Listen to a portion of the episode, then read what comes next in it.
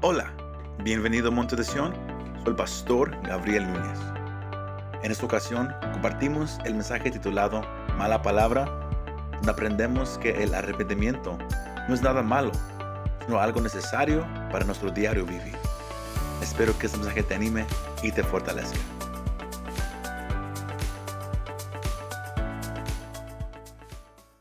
Arrepentimiento. ¿Es mala palabra? ¿Es el bad word? ¿Es una mala palabra? ¿El arrepentimiento? Esa es la pregunta que yo quiero que usted agarre y lo piense en esos próximos momentos. El pasaje que acabamos de leer es un pasaje bien famoso, pero que tiene una verdad que no nomás aplicó para ese día. Pero hay un principio que podemos tomar de lo que Juan el Bautista le dijo a un grupo de gente que llegó para tomar una acción sin de verdad tener un cambio de opinión. Y es lo que hoy que queremos ver en este momento. Como dije, si a usted le gusta aprender, hoy va a aprender. Si usted cuando hay información se duerme, quizás mejor le prestemos una almohada porque hoy se va a dormir. Pero lo que sí queremos tocar es la palabra arrepentimiento. La palabra que asusta a muchos, la palabra que ya casi no se habla del púlpito, pero es necesario para la salvación, es necesario para la vida cristiana diaria, iglesia. El arrepentimiento, repentance, arrepentimiento. Yo no quiero que usted lo mire como una mala palabra, una palabra que asusta. Amén. Porque en el entendimiento común, la mayoría aquí entiende que el término arrepentimiento significa apartarse del pecado. Eso es algo que quizás la mayoría aquí ya sabe. Y si alguien no lo sabía, lo acaba de aprender. Que cuando hablamos de arrepentimiento, tiene una connotación que dice apartarse del pecado. Apartarse del pecado. Pero la mayoría lo explica de esa manera. Pero... Y cuando lo explican, lo explican como que es apartarse del pecado, es lamentar el pecado y decir, ¿sabes qué? Yo ya no quiero nada con el pecado. Aunque eso está en un lado correcto, no es el significado preciso de la palabra. Y es aquí lo que yo creo que usted agarre. El arrepentimiento es más que nomás apartarse del pecado. Implica más, iglesia. No nomás es, ok, mejor eso no lo hago. Porque cualquiera puede hacer eso sin saber por qué lo hace. Entonces agarramos aparte. Porque ahí entra lo que asusta a muchos, que es el legalismo. Hacer nomás cosas por hacerlo porque pensamos así se debe de hacer. El arrepentimiento es más que apartarse del pecado. En la Biblia, iglesia, la palabra significa cambiar de opinión. El significado preciso de arrepentimiento, iglesia, es cambiar de opinión o cambiar de mentalidad. Porque nadie se puede apartar del pecado sin que primero inicie en la mente y en el corazón. Porque muchos pueden dejar de hacer algo sin saber por qué. Muchos pueden ir a la iglesia sin saber por qué. Muchos pueden leer la Biblia sin saber por qué. Se me va siguiendo. Y eso crea una mentalidad legalista, que yo tengo que hacer algo para poder recibir algo. Y Dios así no obra. El arrepentimiento es más que apartarse del pecado. Es un cambio de opinión. Es un cambio de mentalidad. Tiene que haber un cambio en la mente de la persona. ¿O por qué cree? Cuando hablamos de a lo que concierne la salvación, el arrepentirse es cambiar de opinión con respecto al pecado y a Jesucristo. Si el arrepentimiento es cambiar de opinión, es por eso que, un ejemplo, en el libro de Hechos, the book of Acts, cuando hay tantos mensajes dados por el apóstol Pedro, algunos por Felipe, por Pablo y algunos más, usted va a notar una cosa, que antes de que ellos digan, ven a la salvación, ¿qué es lo primero que ellos dicen? Arrepiéntanse primero. Uno no puede venir a la salvación. Uno no puede venir a creer y tener fe, confianza en un Cristo que no conocen.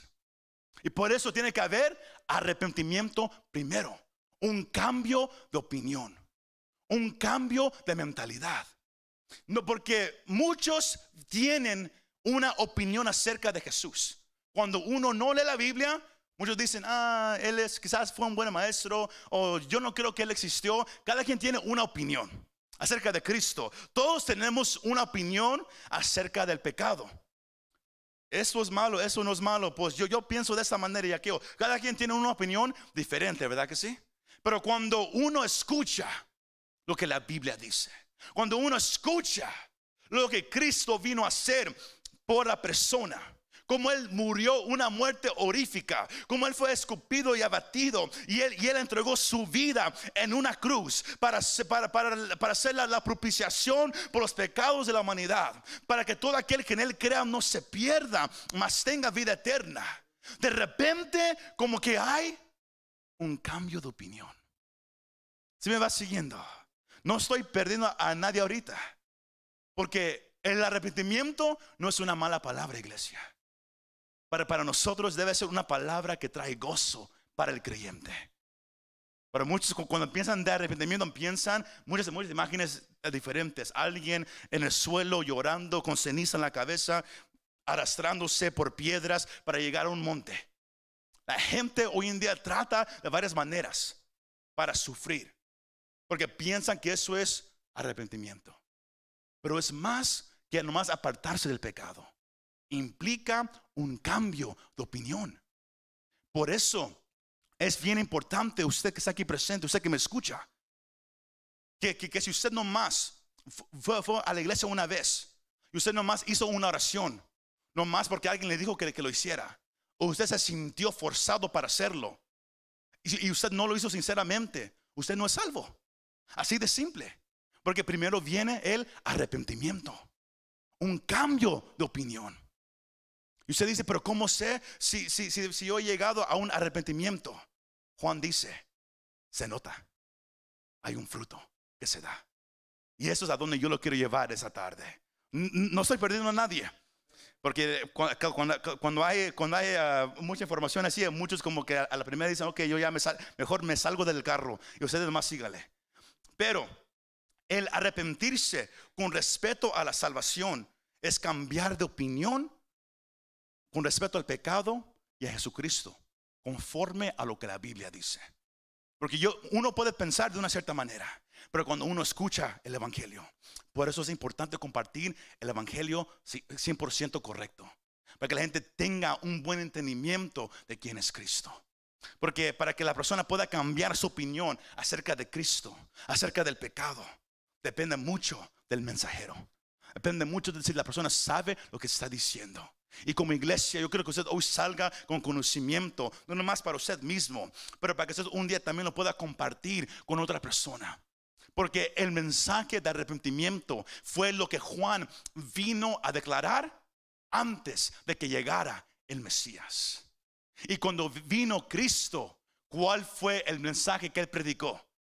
El mundo dice, fue un mensaje de amor. Ahorita en junio, donde usted mira los colores donde quiera, porque la gente dice, todos estamos orgullosos de esto. Y si alguien habla en contra de lo que está pasando allá afuera ahorita con la homosexualidad y esa mentalidad, todos dicen, no, Dios es amor.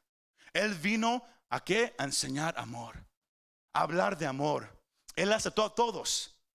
Pero alguien que piensa de esa manera es una persona que todavía no ha leído el mensaje que el Señor Jesucristo vino a compartir, que es que arrepiéntanse, porque el reino de Dios ha llegado.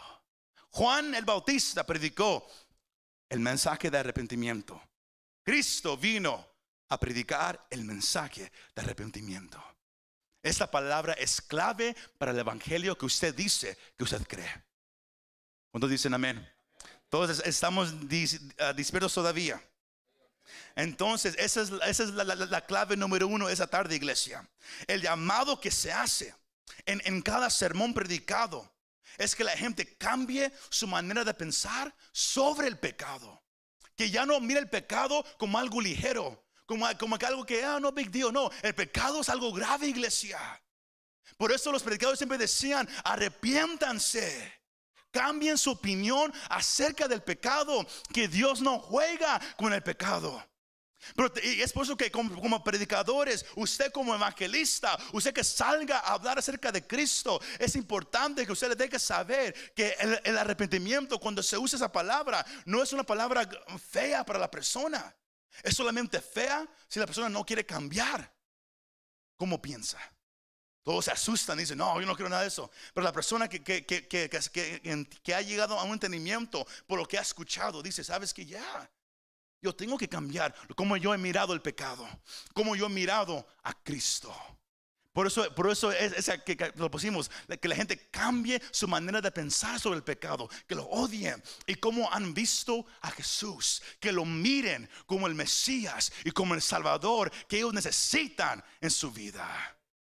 El arrepentimiento, iglesia, no es una mala palabra. Dígaselo a su vecino. El arrepentimiento no es una mala palabra, pero dígaselo.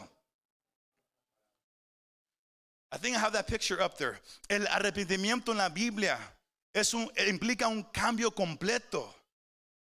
Un cambio irreversible de mente, corazón y acción. Eso es el arrepentimiento bíblico, iglesia. Implica un cambio completo. Hay un cambio en la persona. Por eso yo soy uno que predica de esa manera. Cuando usted viene a Cristo, sinceramente, Él nunca te va a dejar igual. Nunca. Si usted dice, yo vine a Cristo y todavía vives en fornicación, vives con alguien que no es esposo o esposa, tú no has venido a Cristo todavía. Así de simple. Y suena un poco duro, pero así lo tengo que decir. Porque la Biblia así lo dice, porque Dios no quiere que usted se pierda. El arrepentimiento bíblico implica un cambio completo, iglesia, en cómo tú piensas, en cómo tú miras el pecado. Cuando tú lees la Biblia y entiendes cómo Dios odia el pecado, y tú dices, ¿sabes qué? Yo lo quiero odiar como Dios odia el pecado. Eso, tú estás tomando la acción de arrepentirte, de decir, ¿sabes qué? Yo estaba mal en mi manera de pensar. Yo estaba mal. Sino eso no es nada malo, ¿verdad que no? Cuando uno entiende lo que la Biblia dice, y es también no nomás implica un cambio completo, pero es algo irreversible en la mente y corazón y la acción de la persona. Todo cambia en la persona, todo. Aunque es un proceso, yo no estoy diciendo que cambia inmediatamente y usted ahora es perfecto. No, es un proceso, pero usted lo va a sentir, que algo sucedió, que alguien vino y cambió su vida. Iglesia, el arrepentimiento no es una mala palabra. Y ese es el punto principal que yo tengo para usted en esta hermosa tarde. Que Dios quiere que la iglesia tenga una actitud de arrepentimiento. An attitude of repentance. Una actitud. Porque el arrepentimiento no es una acción que se hace nomás una vez y ahí se quedó. Es el malentendido que hay hoy en día en la iglesia. Es una actitud que la persona tiene. Porque cada día, como lo hemos hablado, nos vamos a ensuciar en este mundo. Nos vamos a pecar, vamos a caer. Pero si decimos, no big deal, no fue nada malo, ahí está el problema que hoy tenemos. Y Dios quiere que la iglesia tenga una actitud de arrepentimiento. Un corazón sensible a lo que Dios está diciendo. Un corazón humilde que dice, Señor, he pecado. Señor, hoy he pecado contra ti. Pero eso requiere un entendimiento. Porque todos dicen, no, si me arrepiento es si yo hice algo muy grande. Así muchos lo miran. Y por eso cuando se hace una invitación a venir a Cristo, muchos se quedan atrás. Porque dicen, yo no soy tan malo. Yo no hice cosas tan malas. Yo voy a una iglesia, yo hice una oración hace años atrás. Qué bonito. Pero si no hay evidencia de lo que has hecho, eso debe de preocuparte un poco, iglesia. Para usted como creyente, y si usted hoy está pensando, como que no estoy seguro ahora. Ese es el punto de esos mensajes. Que usted esté seguro. Que usted sepa, si usted hoy muere, que usted va con el Señor. Así de simple. Dios quiere que la iglesia esté limpia.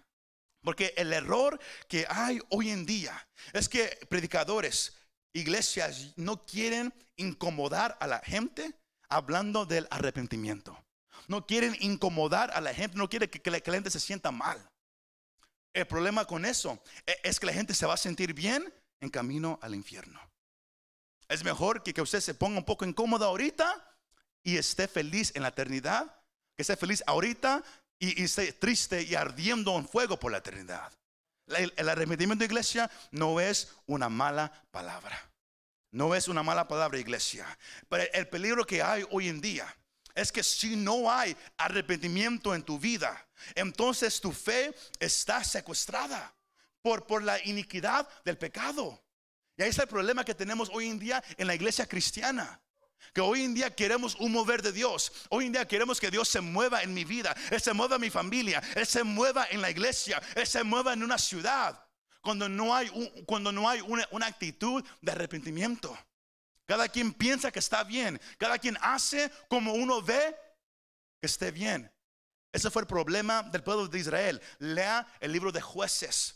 Cada quien hizo como ellos miraban que estaba bien. Y eso trajo destrucción. Pero cuando alguien lee la Biblia, entiende y mira el corazón de Dios, dice, ¿sabes qué? Yo quiero tener un corazón como el tuyo, Señor. Yo quiero odiar el pecado como tú lo odias. Yo quiero caminar como tú quieres que yo camine. Y eso requiere un corazón humilde, un corazón tierno. Y para poder tomar esa acción requiere arrepentimiento. Requiere que tengas un cambio de mentalidad. Que dejes tu manera vieja de pensar.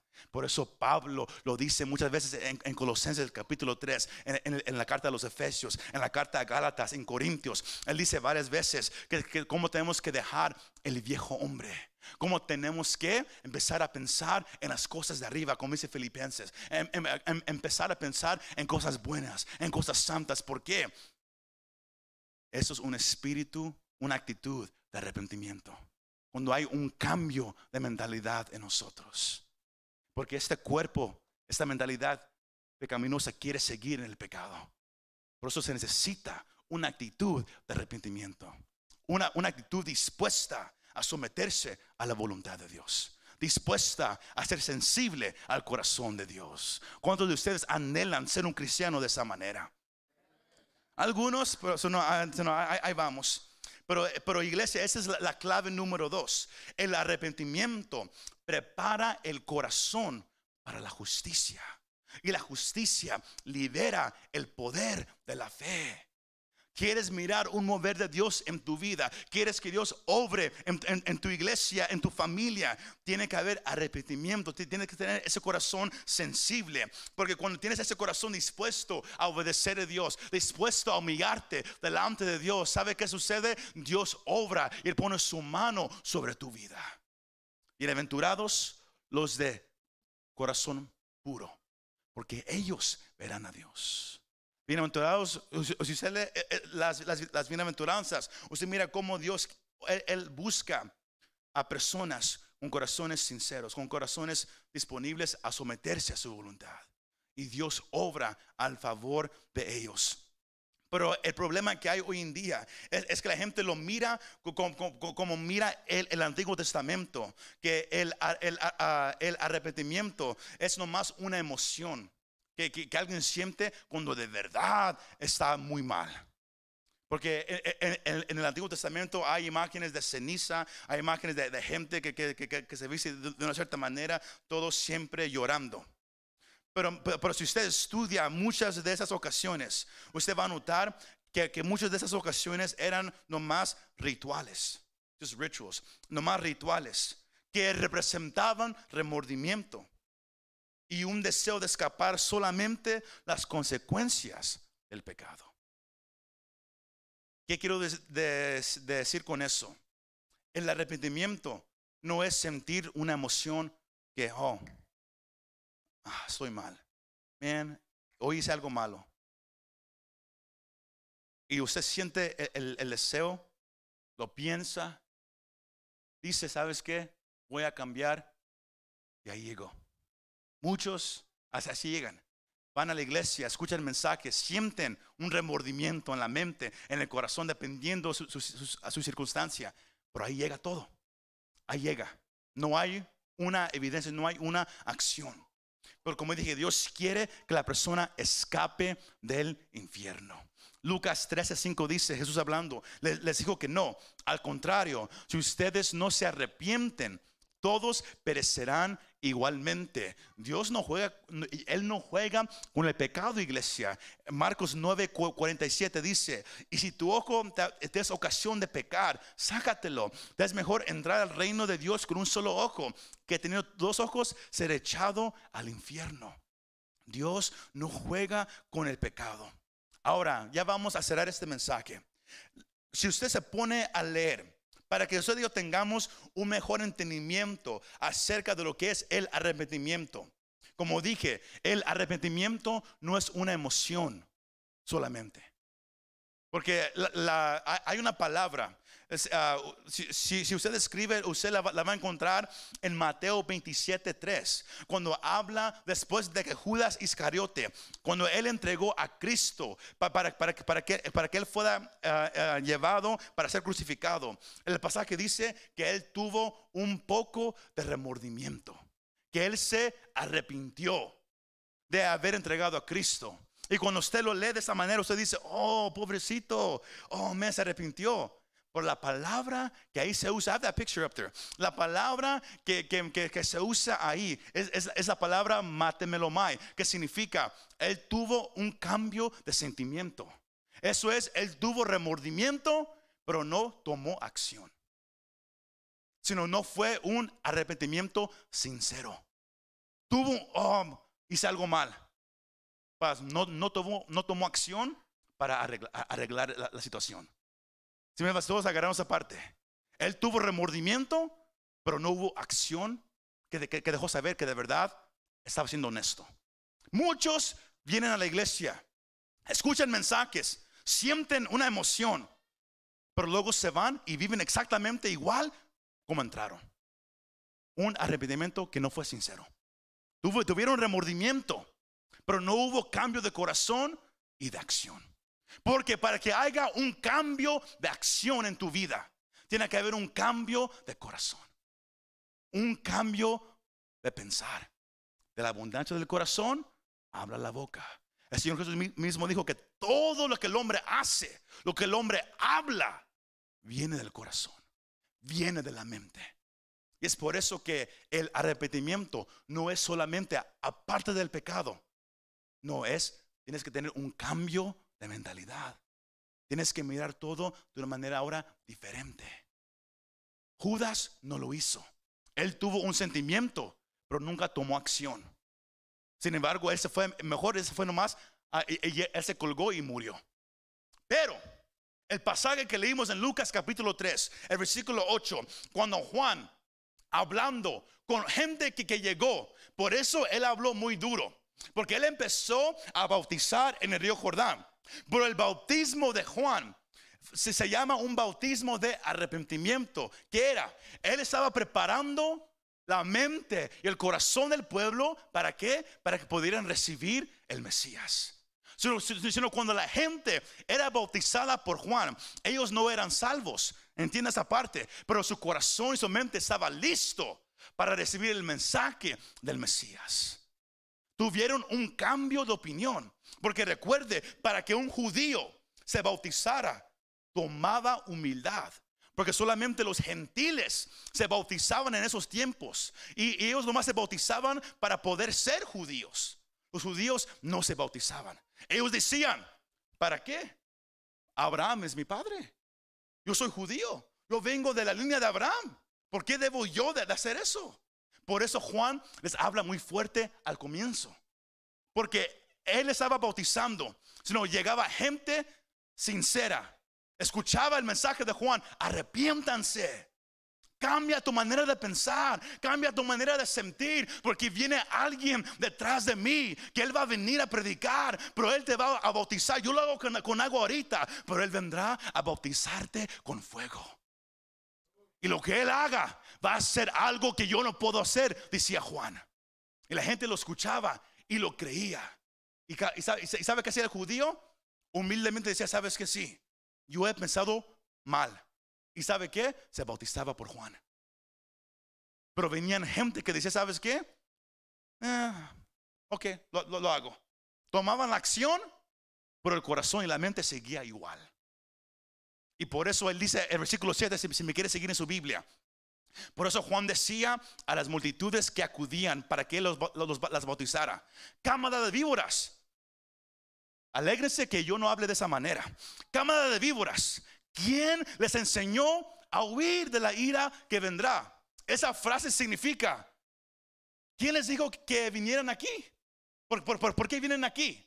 El versículo 8 dice: por tanto, den frutos dignos de arrepentimiento y no comiencen a decirse a ustedes mismos: tenemos a Abraham por padre, porque les digo que Dios puede levantar hijos a Abraham de estas piedras. Eso desde que Abraham es tu padre, de que tú eres judío, eso no sirve aquí. Tiene que haber un fruto de arrepentimiento. Tiene que haber evidencia de que de verdad has cambiado tu manera de pensar, de que de verdad has cambiado tu manera de vivir. Se me va siguiendo. Eso es lo que Juan estaba diciendo. Y por eso, cuando él dice eso, viene gente y le hace preguntas. Vinieron multitudes, del versículo 10. Entonces, ¿qué haremos? Juan les dijo, él deja saber que un fruto de arrepentimiento, iglesia, es amor a los demás.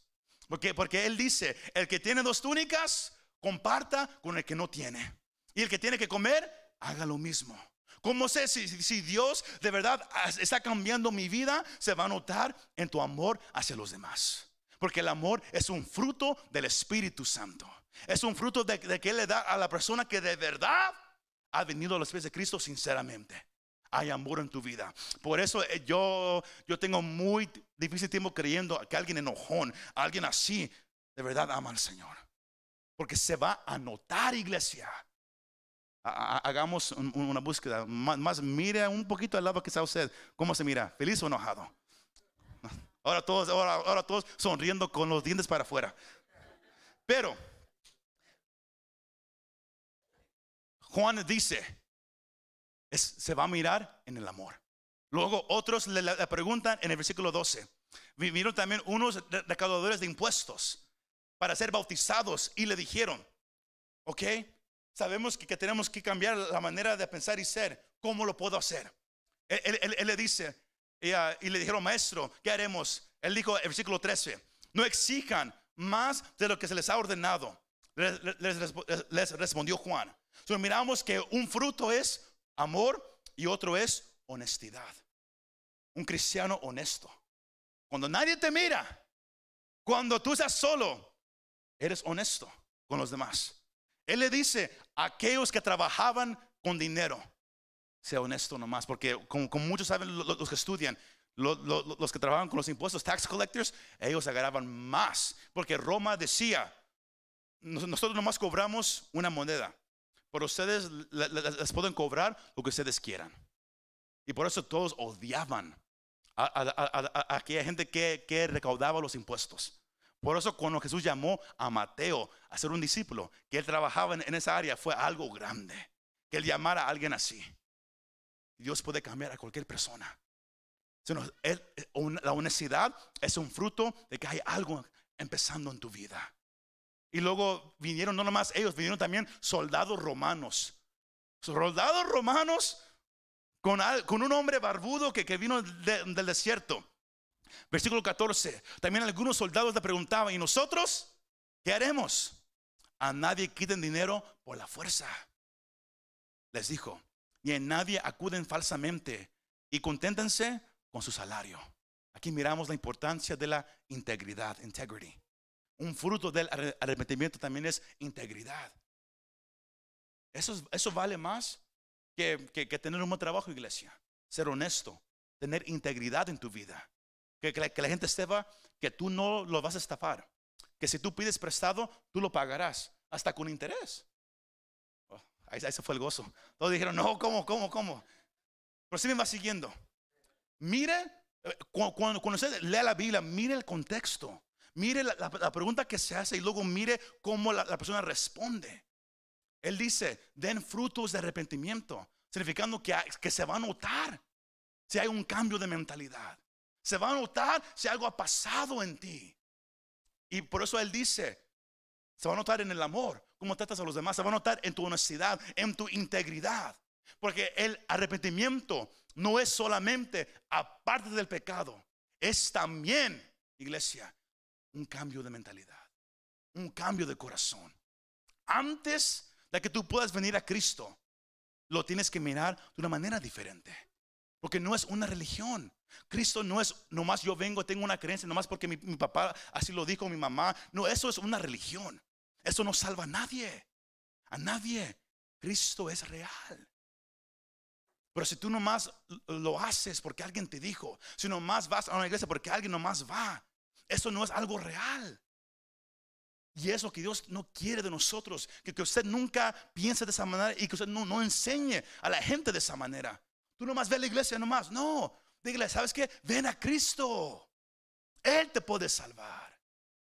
Y cuando usted lea la Biblia y usted les enseñe quién es Cristo, eso va a ayudar a que ellos puedan tener una manera de pensar diferente, para que ellos puedan responder a la invitación. Nadie va a responder a alguien enojado. Nadie va a responder a alguien que lo está forzando a que crea en Jesús. Eso no funciona. Dios no necesita nuestra ayuda para que la gente venga a Cristo. Él lo hace Él mismo. O sea, yo nomás somos llamados a enseñarles que Cristo es el camino, Él es la verdad y Él es la vida. No es una religión, no es nada, es solamente Cristo. Por eso, can you put up the picture again with all three words, please? Por eso, cuando usted mira en el Nuevo Testamento la palabra arrepentimiento, usted va a mirar las últimas dos que van juntas. Es un cambio de mente y un cambio de propósito de la persona. ¿Sabes qué? Ahora yo pienso diferente, pero ahora también voy a hacer algo diferente. No nomás es un sentimiento, también involucra una acción. Pero como miran ese renglón, es el resultado de conocimiento, es el resultado de escuchar quizás un mensaje o leer la Biblia por ellos mismos, que dicen, sabes que ya, yo estoy equivocado, yo necesito a Cristo. La última palabra es apartarse del pecado y volverse a Dios. Si los dos van juntos, eso es arrepentimiento, iglesia. Apartarte del pecado y regresar a Dios, pero eso es después de que haya un cambio de mente, después de que alguien predicó o de que alguien escuchó o leyó en la Biblia acerca de Jesús y el pecado, que los llevó a, ¿sabes qué? Yo tengo que tomar, yo necesito a Cristo. Por eso el predicador siempre dice, ¿quién necesita a Cristo? Y si alguien dice, yo no, la persona todavía no entiende a quién es Cristo. Y se requiere que entiendan, que haya arrepentimiento primero.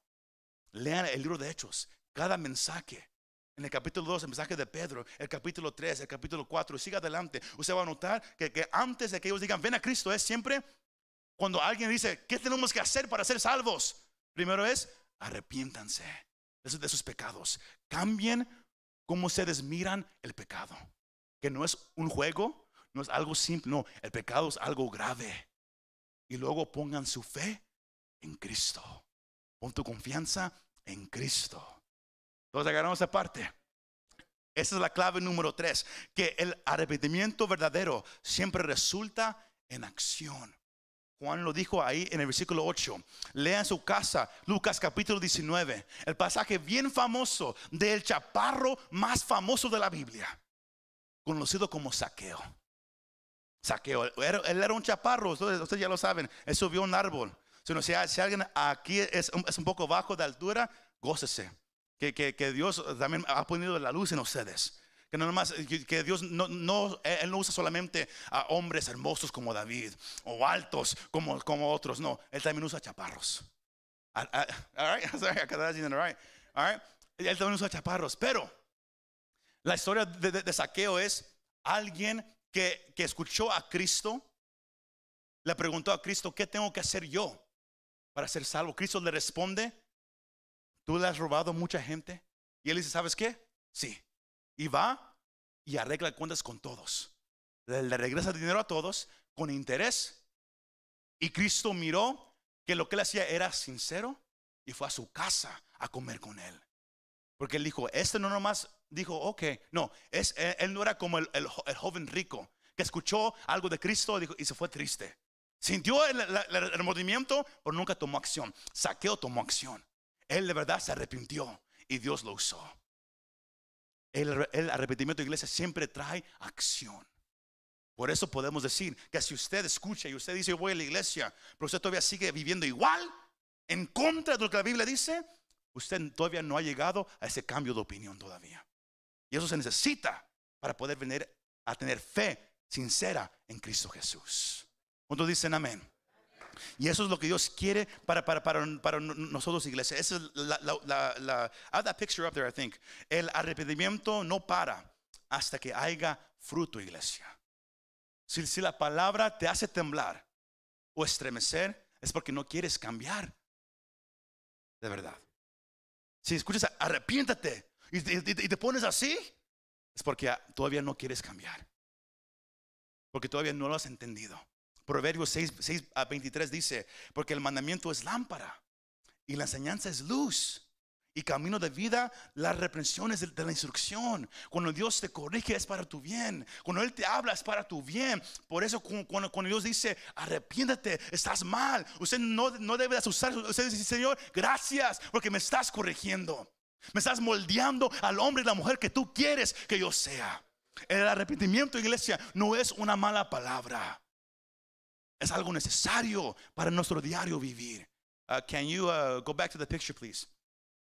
Y sabes que has llegado a un nuevo entendimiento cuando la palabra ya no te asusta, sino que te trae ahora delicia y gozo.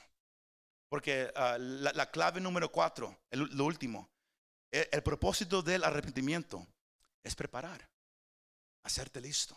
Juan vino a predicar, arrepiéntanse. ¿Para qué? Para preparar la gente, para hacer la gente lista para la venida de Cristo. Dios ahorita está llamando a la iglesia a que tengan una actitud de arrepentimiento. ¿Para qué? Para que esté preparada, para que esté lista para la venida del Mesías.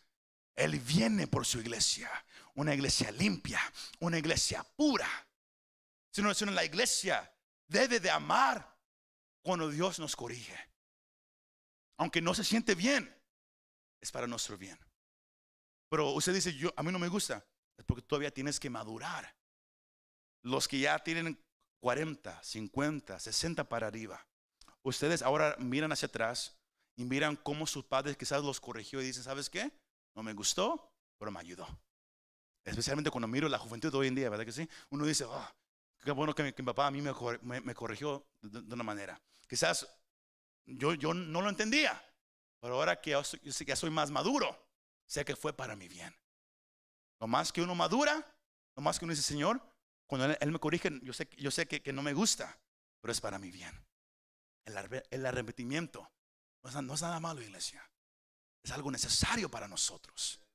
Él está preparando a su iglesia. ¿Cuántos dicen amén? Pongámonos de pie esa hermosa tarde, iglesia. Juan dijo, tiene que haber fruto de arrepentimiento.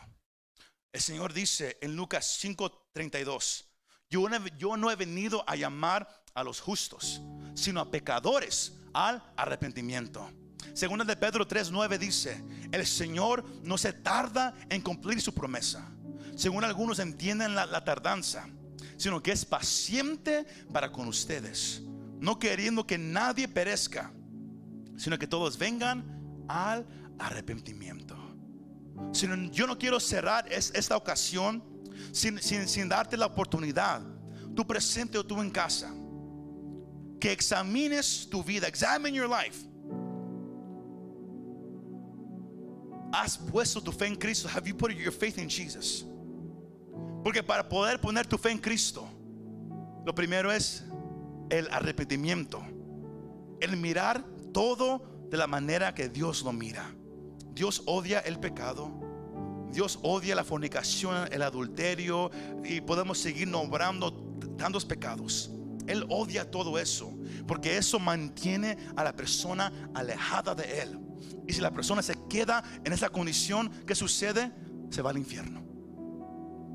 Sino si tú reconoces que no andas bien, no corras, no te vayas. Ven a los pies de Cristo. Él te quiere salvar. Él es el único que te puede cambiar. Lo que tú y yo hacemos es nomás cambiar la opinión que tenemos de Él. Dios ama a sus hijos, pero Él odia el pecado. Solo tú sabes si tú andas bien con el Señor o no. Pero no te tienes que ir de esa manera. Allá en casa o aquí presente, vamos a cerrar los ojos y hacer esta invitación. Si alguien reconoce, si alguien siente ahorita en su ser, yo necesito a Cristo, yo reconozco que ahorita mi manera de pensar no está bien, yo necesito a Cristo, ahí donde estás, levanta la mano. La Biblia dice que el que no se avergüence públicamente de venir a Cristo, Él no se avergonzará de usted el día que estemos delante del Padre. Si hubiera una mano más, ahí levántala, ahí donde estás, y vamos a hacer esta declaración de fe. Pablo dijo que si confiesas con tu boca que Jesús es el Señor y crees en tu corazón que Dios lo levantó de los muertos, tú eres salvo. No tienes que salir de aquí igual como entraste. Aquí presente, ya en casa, repite esta confesión de fe conmigo. Dice: Señor Jesús, aquí me presento delante de ti, y yo reconozco que yo he tenido una mentalidad equivocada acerca de ti, mas ahora reconozco que te necesito a ti, y yo sé que tú me estás llamando. Sino yo ahora me rindo delante de ti, y yo digo que yo creo que tú eres el Hijo de Dios, que tú moriste en la cruz por mis pecados. Ahora te entrego mi corazón, yo pongo mi confianza en ti. Lávame de todos mis pecados, y por favor escribe mi nombre en el libro de la vida que tienes en el cielo. Y ayúdame de aquí en adelante a caminar conforme a tu palabra. Yo quiero tener un corazón tierno, yo quiero ser humilde a tu palabra, y cuando tú digas haz esto, yo lo haré.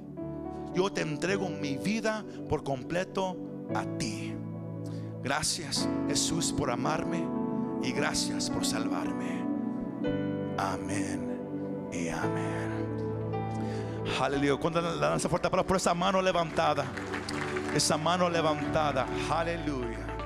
Muchas gracias por escuchar este mensaje. Si te gustó este mensaje, compártelo con tus amigos y familiares. Para saber más de nuestro ministerio, visítanos montedesion.com, o también puedes bajar nuestra app para el teléfono. Que Dios te bendiga y nos vemos la próxima vez.